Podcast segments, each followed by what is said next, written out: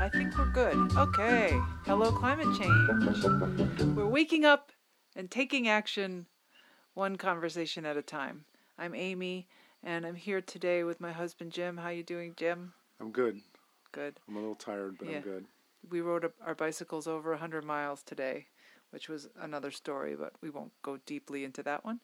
But I will tell you that we got um, this is the first, we are debuting our new uh, sound equipment, which I still probably am not setting up optimally, but I'm going to work on that. But I think it, even with it being marginally better, um, it will be better and it will continue to improve as I figure out more about this stuff.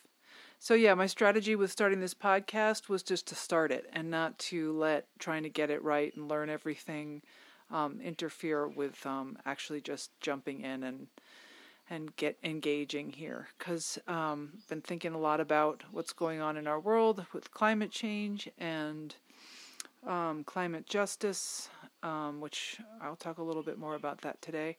Um, and what has been clear to me has been that the first step is to educate yourself as much as you can, and at the same time, maybe the second step, or at the same time, is to talk to people in your life about it and um, I think that's the beginning of engagement, and it's probably the beginning of of engagement with any kind of s- activism. And I, I use that word very, very loosely because I think activism sort of is associated with uh, extremes, um, where it could be any kind of trying to make the world a better place.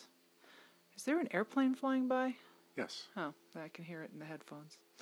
So, um, anything you'd like to say at the beginning here, Jim? I like um, what you said about activists and activism. Hmm. It's really just about caring about what's going on around you, Right. And taking some steps where you think you can make a difference. I like that. Yeah. So, on that note, um, Jim and I went to a rally.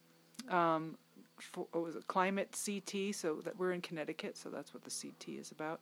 Um, and it was we were, we had intended to report about it, so I haven't even really premeditated what I wanted to say about it at all. It was supposed to rain. It we did not get rained on, which was nice. Um, how many people do you think were there? Hundred? I think it was more than that. Less than two, though. Did you see when we were walking down that street? Did you look up and down how many people? I Not think it was 200? wait. I think it was more than that. I think Okay. there was several hundred people. Oh. I want to say, well, put it this way: I went to a high school with about 400 students in it, and looking around at the crowd there, it looked like the population of my high school. About Oh. so I I would maybe a little less. So maybe there was between three and 400 there. That's that's my guess. Um, and let's see, they started with some speeches, and there was a bunch of people with signs, and I walked around and met people and looked at their signs and took some pictures, which actually I'd meant to, post those on Facebook and have not done that yet, but I will do that. Um, and my Facebook page is open, so anyone can go find them if they want to. Um, what else? Um, I didn't really pay, uh, to be honest, I didn't really pay all that close attention to the speakers. Did you? There were a couple of them that, that grabbed me. Yeah, what grabbed you? I think the uh, the one thing the the speaker at the end was was also a he was also a religious leader, Hmm. and he just had a very um, very engaging way of talking. You know, Mhm. he's very passionate, and he talked in very plain, straightforward language about our our need to do something, Mm. to really take it seriously and do it for the next generation. Right. Yeah. Yeah, he was good. You know, I have a bad. I'm not good at listening to speakers. I sometimes I I can be engaged, but sometimes I just am not. But so that was one of those am not moments. But I really went to the I went to this march because I wanted to connect with people. I don't I don't think we made any impact on Hartford or Connecticut that day. It was a Sunday And Hartford is very much, uh, at least downtown where we were, is very much just it's it's a business district, and so we were kind of walking down these streets that were basically deserted. um, but I did not feel any expectation of anything else, though there were people that I was walking along with at one point were talking about they'd been in New York in the fall at that march, and they were talking about how all these people um, on the sidewalks and how they were very polarized. They said a lot of people were really with them and cheering them on, and a lot of people were just thought that was a spectacle, spectacle of freaks or something like that. But um, but I did feel very um, like my mission for myself that day was successful. I got to talk to a lot of different people and kind of make some connections and find out what people are thinking about and doing in this state. Um, so there was a group from oh gosh, where is Tweed Airport? Is that New Haven? New Haven, yeah. Right. There was a group from from New Haven that were that were um, that was the group was right um, trying to block uh, stop a planned expansion of that airport, which would would go into some wetlands and you know just make make way for more burning of fossil fuels so that we could have more planes in that airport coming and going. So they're they're trying to block that. Um, there was a group from well, they have offices in Hartford, Bridgeport, and New Haven. And is it am I right that, that those are some of the poorest cities in the state in oh, the yeah. country? Well, I don't know about the country, but definitely the state. Well, I think it might be. Well, maybe not. Maybe I'm wrong there, but there, there definitely there's a huge wealth disparity yeah, in our we state. have some of the greatest inequality yeah. in our state. Yeah. yeah, and that's something that I've been thinking about a lot. I mean, independent of talking about climate change at all, the wealth disparity in my home state feels like a microcosm that it would be interesting to put my mind on, thinking about um, what is more just. I I do think we're playing us you know there's there's an unfair advantage that comes along with being born into wealth or being born into privilege or being born into being able to go to a good school and have a no worries about your meals and um, your you know both parents at home and those kind of just security things that come along with your you know generations of privilege basically um, as opposed to having disadvantaged schools and unsafe neighborhoods and not good food and parents who are having to string together multiple jobs, um, you know, all that stuff. So uh, that's always interested me, and I really so there's this. So the idea of of environmental justice is sort of the intersection between that that set of issues. Whoops, sorry about that. That set of issues and climate issues and environmental issues. So, environmental justice is looking at how, um, for instance, incinerators are disproportionately located in poor neighborhoods, and then how, um, um, and besides that, also the way buildings that poorer people are living in are poorly ventilated, and then so there's there's increased greatly increased um, rate of asthma and other thing other problems because mm-hmm. of this also i don't know if if environmental justice is getting into so much you know the, the lack of access to fresh fruits and vegetables in those neighborhoods or if that's just i mean because environment can be something as specific as the inside of your own body is an environment all the way out to the mm-hmm. the ozone layer so you're nodding.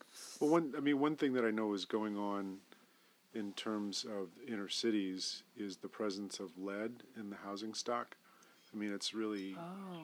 I mean, it it's an issue that has been addressed nationally since the since the early '70s, but there's still a lot of old housing here in New England, and especially in inner cities, and a lot of it is still full of lead, mm. and they there's there's a whole state program to get kids tested, but the inner city areas have much lower rates of getting their kids tested for the presence of lead. Mm-hmm. So that's an, I mean that's another angle on environmental justice mm, interesting and inequality. So there was this group called okay, the acronym was CCEJ, and I think that standard that stu- stands for Connecticut. I want to say it's not coalition. Oh gosh, I can't I remember. thought it was Coalition for Is it Environmental Coalition? Justice. Yeah, I okay. think that was it. Yeah, Connecticut Coalition for Environmental Justice. And I spoke to Sharon Lewis, who's the director, um, for, I probably talked to her for half an hour. She was great. I really enjoyed talking to her. And I told her about this podcast and she's interested. I, she's really busy. So they have three, I was saying they have three offices. They're about to, to open up redemption centers for recycling, recyclables, you know, bottles and cans and that kind of thing, but also clothing and I think probably furniture, building supplies in all of those three cities as well, which I think is so great. I want, I can't wait to talk to her more, but I, I'm pursuing her and she's definitely interested, but it might, I don't know how long it'll take us to get it together, but that's coming, um, on the podcast. What else? Oh, I spoke to some people from Worcester, Massachusetts, um, chapter of 350.org and I teach in Worcester, so it was sort of nice to connect with them. And um, there is a Connecticut group as well. I didn't, I never saw them, but they have. I did come home with a flyer about a meeting that they're having. Is it today? Tomorrow, but we can't go, unfortunately. I think they were the group that had the, uh, the sort of speak out at the end. You know, no, that was a different group. I know what you're talking wasn't about. 350. no. Well, I they were don't the think so. were they the group that put the thing on? Yes. right. They had a lot to do with that. Yeah. Uh, so there were others in the sort of escaping me right now. Oh, and I just I ran into a lot of people that I know from where we live, which is about an hour from Hartford. So there was we were very well represented our little corner, and um and I a couple of those people have said that yet yes they would do a, a podcast with me as well, and they have their own personal angles on this issue. Um, I should say that I'm just going to jump in with this other thing that's sort of unrelated, but it's on my mind. I've been um, tweeting on. I have a Twitter account. It's Amy K Studio, A M Y K Studio. Um, so in case you want to look for me, um, and you can see some of the threads of conversation that I've been having that I'm about to tell you about. So I've I've been tweeting about this podcast, and uh, somebody picked up on, listened to some of it, um, and used something I said that probably was unclear, but out of context, it was definitely definitely unclear, because I had mentioned talking to Jim. You know, maybe the I, at one point I said something like maybe our our winters are getting colder, meaning here in New England and Connecticut where we live, and I really did not mean first of all our meaning our the United States, our the world, or or even long term that that would stay this way. But right now, our experience has been colder. And if you look at, there's a map that I, I um, that I've posted also on Twitter, um, and I don't remember who released that map, but it's it was somebody that was trustworthy. It wasn't like an, an individual. It was an organization that compiles statistics like that. Um, shows all the areas of the. It shows the whole world. Uh, this past winter, and the thing, the places where it was colder than the last something like twenty or thirty years, um, were in blue, and the places where it was warmer were in pink or red, um, depending on how much warmer or colder. Um, and we were in one of the few small cold colder areas according to that map. So anyway, I've been having this conversation triggered out of that kind of interaction where where it was basically so so let's let's call it alarmists versus uh, deniers. and so if I'm on the alarmist side, which I guess I am, um, I've been going back and forth with this one guy who goes by the name of John Hancock as his Twitter handle. I don't know if that's really his name, but um, you know, he does not believe that. I I, hard, I haven't actually got the whole story from him about what he believes, but he does does he thinks that people like Al Gore and Bill McKibben, who's started 350.org, um, are are making millions of dollars on this um, fear that they're mongering. so, um, but it's been an interesting conversation because it's it's first of all, you know, the the the prevailing um, sentiment is at this point that it doesn't make sense to to waste energy on trying to convert people's ideas. It just move forward with the 97% of scientists and the 2,000 peer-reviewed studies, blah blah blah, um, and just start addressing the issue rather than worrying about the people who say it's not happening. Um, but I've been finding it interesting just interacting and thinking about where are people coming from? We're all coming from different places and different life experience and different.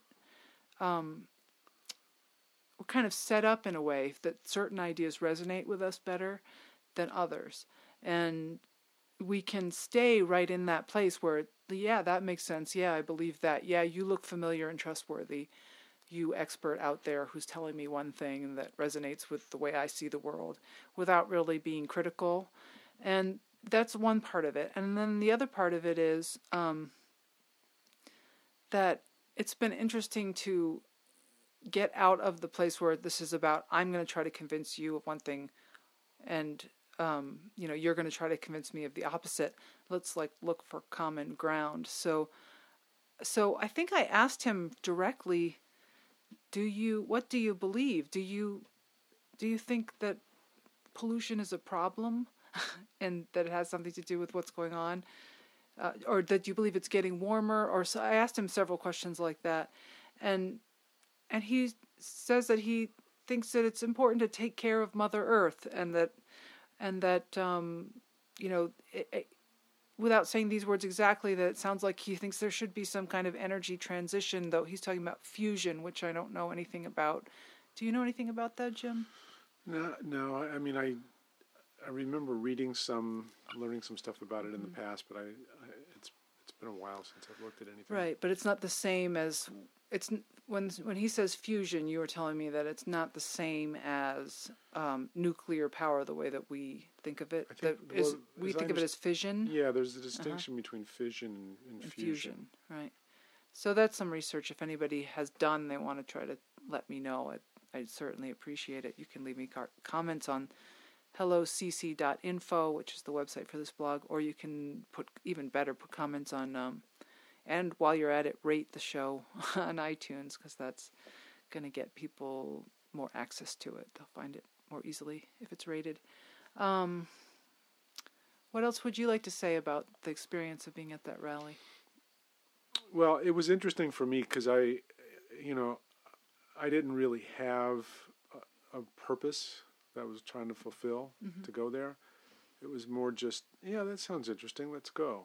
Mm-hmm. And I liked some of the speeches. I found myself like not really latching on to the groups that were there. Like none of them really resonated so much. Mm. Um, I mean, they all sort of have their little pieces. There was, you know, like socialists and communists and people that were really into alternative energy and people that were going after corporations and and some of it felt kind of extreme. Mm. Um, there was a Connecticut legislator who who came out and talked, a young a young guy, and I liked him. Oh yeah, I didn't. yeah, he well seemed to like could've. be really grounded in in what is possible. Right. Um, which ultimately, I think, is where movement can happen. you know, in what's possible. In the yeah, in what's possible, and in the political process. Can you talk about about what you mean by or what's possible? What did you see as what's possible? Well, I think I think it com- it's combined with what your experience has been on Twitter with this with this gentleman. Hmm. There's, you know, you can't. Nobody can have it all. All. Nobody right. can have everything they want. Right. So people who believe in climate change and believe that we're pumping too much carbon into the air, mm-hmm. we're probably not going to be able to just cut it, shut it off, and switch on a dime to something else. There's mm-hmm. probably somewhere in the middle where we have to have some reliance on fossil fuels until there's enough of a robust alternative sector. Mm. You know, it's like the truth is probably somewhere in the middle. Mm. And we're probably not going to be able to to avoid some of the effects of climate change um, because we're not going to be able to do it perfectly. We're not going to be able to just shut it down. So that's that's kind of where I, I, I think I put I've I've moved a little bit away from some of these groups that feel pretty extreme, like we have to just stop using oil. We have to stop using carbon. We have to close Shell oil. You know, it's like well, Shell oil is not going away. Hmm. They're just not going away. Um, so how do we work with Shell oil? You know, we can't just make them the bad guys and hope that they, you know, we if we treat them like crap, maybe they'll change their minds. you know, it's hard. It's hmm. hard. Like I don't, you can't say you trust them, but at the same time, they're real and they're huge players. All those companies are. Hmm. So how do you get them to buy into this too? Right. Just like your your exchange on Twitter, you know. So, so the the rally I think was good for for hearing the scope of of opinions and groups that are out there and seeing them all and getting to meet people. I mean, I I ran into somebody that I take the bus with. right. So that was cool. You know, we were like, "Hey, don't you take the bus?" Yeah, Right. yeah. And that person gave you the the fracking She gave me a yeah, no fracking, fracking. ban fracking or whatever it is button. button. Yeah. So cool. so that was cool. You know, I didn't know that, that that was but my guess is there are probably a lot of people that take the bus that feel that same way. Mm, That that's part of why they're doing this. right. Because you don't really save that much money. Yeah. Yeah. well, we've talked about you and the bus and how good that good that is Yeah, for your life. right, You know, right. just having that downtime and stuff Yeah. too. So But you know what's Yeah. what's funny? Like this week, the regular bus driver was not there, so there were new new drivers, and this one guy drove for like three days in a row, and he would not punch your ticket. He'd be like, "Yeah, go ahead and get on." He'd like let let you ride for free. And after the second day, I was feeling like, "Hey, wait a minute, you know." Paying in the system is what makes it work. right. Like there has to be revenue into the system. Yeah. So the you know this guy was like trying to be nice, I guess, yeah. and I don't know. That was just a little sidebar. No, that's. I think it's good. I think that's um, actually that leads me to something. As I was thinking about when I was younger, you know, in my early twenties, I my friends and I were, I and my friends were all kind of alienated um, youth. You know, we were people who. Ah, no, I'm just I'm trying to censor myself a little because I don't know who who might listen to this, but um, let's just say that we didn't feel like we'd been thought well of. Um, thought that, that the people who were nurturing our existence as adults in the world, we did not feel like they had done a good job thinking well for us.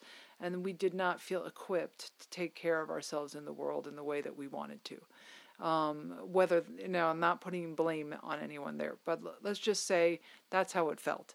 And so I remember there was a mentality, I didn't ever feel quite comfortable with this. And I'm not sure that even people who were seeming like they felt comfortable with it did. But there was sort of a mentality like, it doesn't hurt anybody to steal from a store. It doesn't, you know, a big, you know, the corporate, you know, it, we are owed this on some level. Um, and it was just like petty things.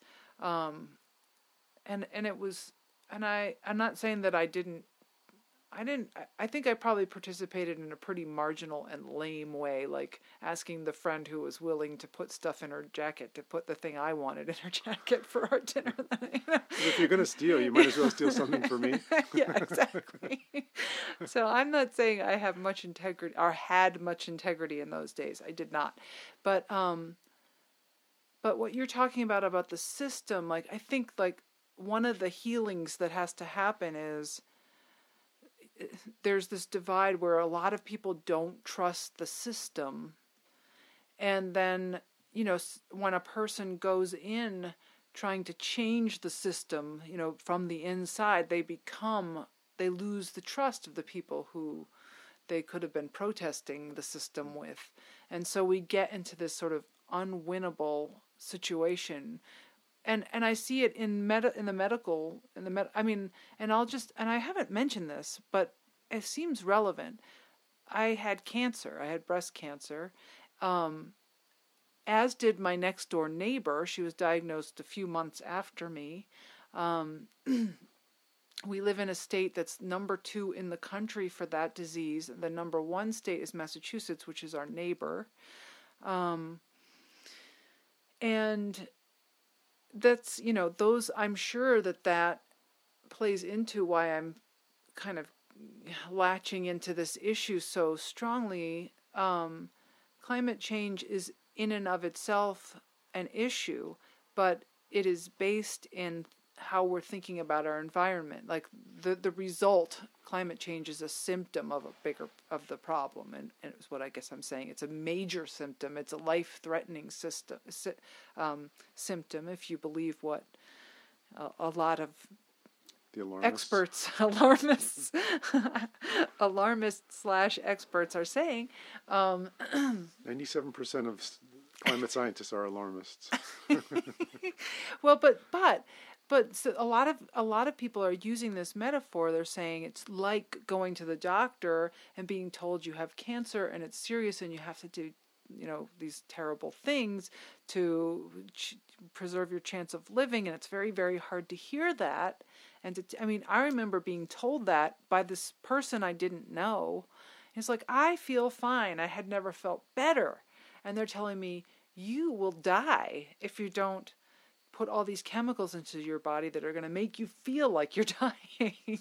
so that was very very hard to stomach, but so so the metaphor keeps going out there that it's like the the the denial side of the coin is like going to a 100 doctors because you want a second, third, fourth opinion and you get 97 agreements and 3 disagreements and those disagreements are way more palatable so you go with those and you're risking your life. And I know people um, who made that choice and died and you know around cancer. So i'm you know this is and it doesn't mean you know anecdotal information is is limited in its value but it happens. It happens that people say oh i'm not and i can't tell you how many times and i did a video diary about my cancer journey with Saint, that's on youtube. You can find it amy k studio if you want to look me up um, but anyway, I don't can't tell you how many times I've gotten comments from people saying it's a it's a scam. They're just doing it for the money. The doctors meaning this whole mm-hmm. don't take those poisons. That's what's killing people. And I did tons of research because I really did not want to do chemo I, or radiation. Those those things sounded awful. Um, but unfortunately i you know the, the deeper i dug the more i came to the this is just you know partly because that's where the money is that there's money in research into these drugs because the drugs make money.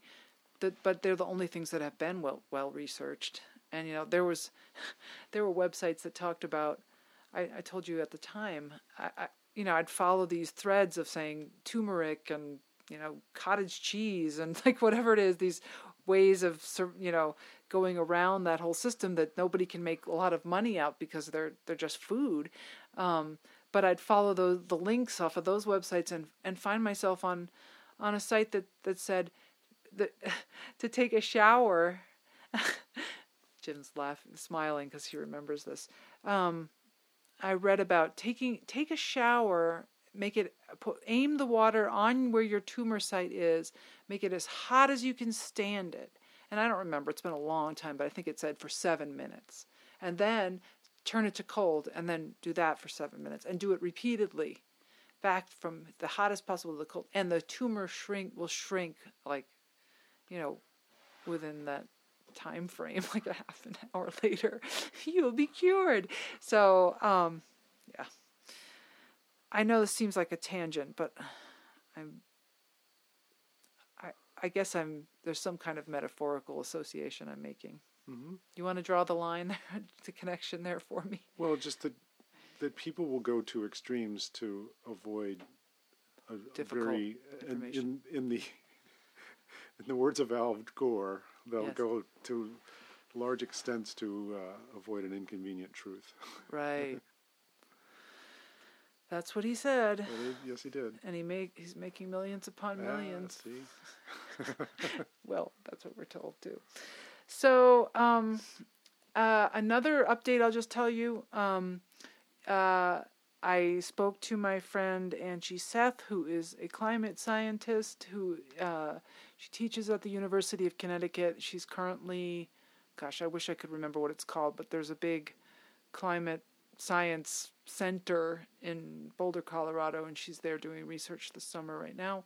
But we spoke on the phone the other day. She's really enthusiastic about this podcast and looking forward to being a guest. We've got a date set for recording in a couple weeks. So I really look forward to talking to her. And she's also offered to be my go to person with any kind of questions around the science. So a true expert. A, well, you know, one with a doctorate anyway. Yeah. So, um, anything else? I've this may be a, sh- one on the short side. Oh, I had meant to offer some resources. You know that I think I'm going to do that for the next episode. I think what I want to do is I've, I, a list of all of the really good resources I found online that have you know furthered my education in this in this um, area. I will mention that I watched a series on Netflix called I think it it, it was a Showtime Showtime produced it. It was called the uh, it's called Years of Living Dangerously, and um, it's really well produced. And there's nine episodes, and they deal with different aspects of this issue. Um, if you are a denialist rather than an alarmist, they're not going to line up with your views. but um, you know, if you're kind of if you're more inclined to to believe um, that there's a big problem going on here, this will give you perspective about a lot of different places in the world and entertain you at the same time. There's very very eminent um, journalists and also a bunch of celebrities that go around to various places in the world and talk to people and look at the science and it's very interesting. Anything? Oh, I was. Was there any resources that you had in mind to share? We'll just.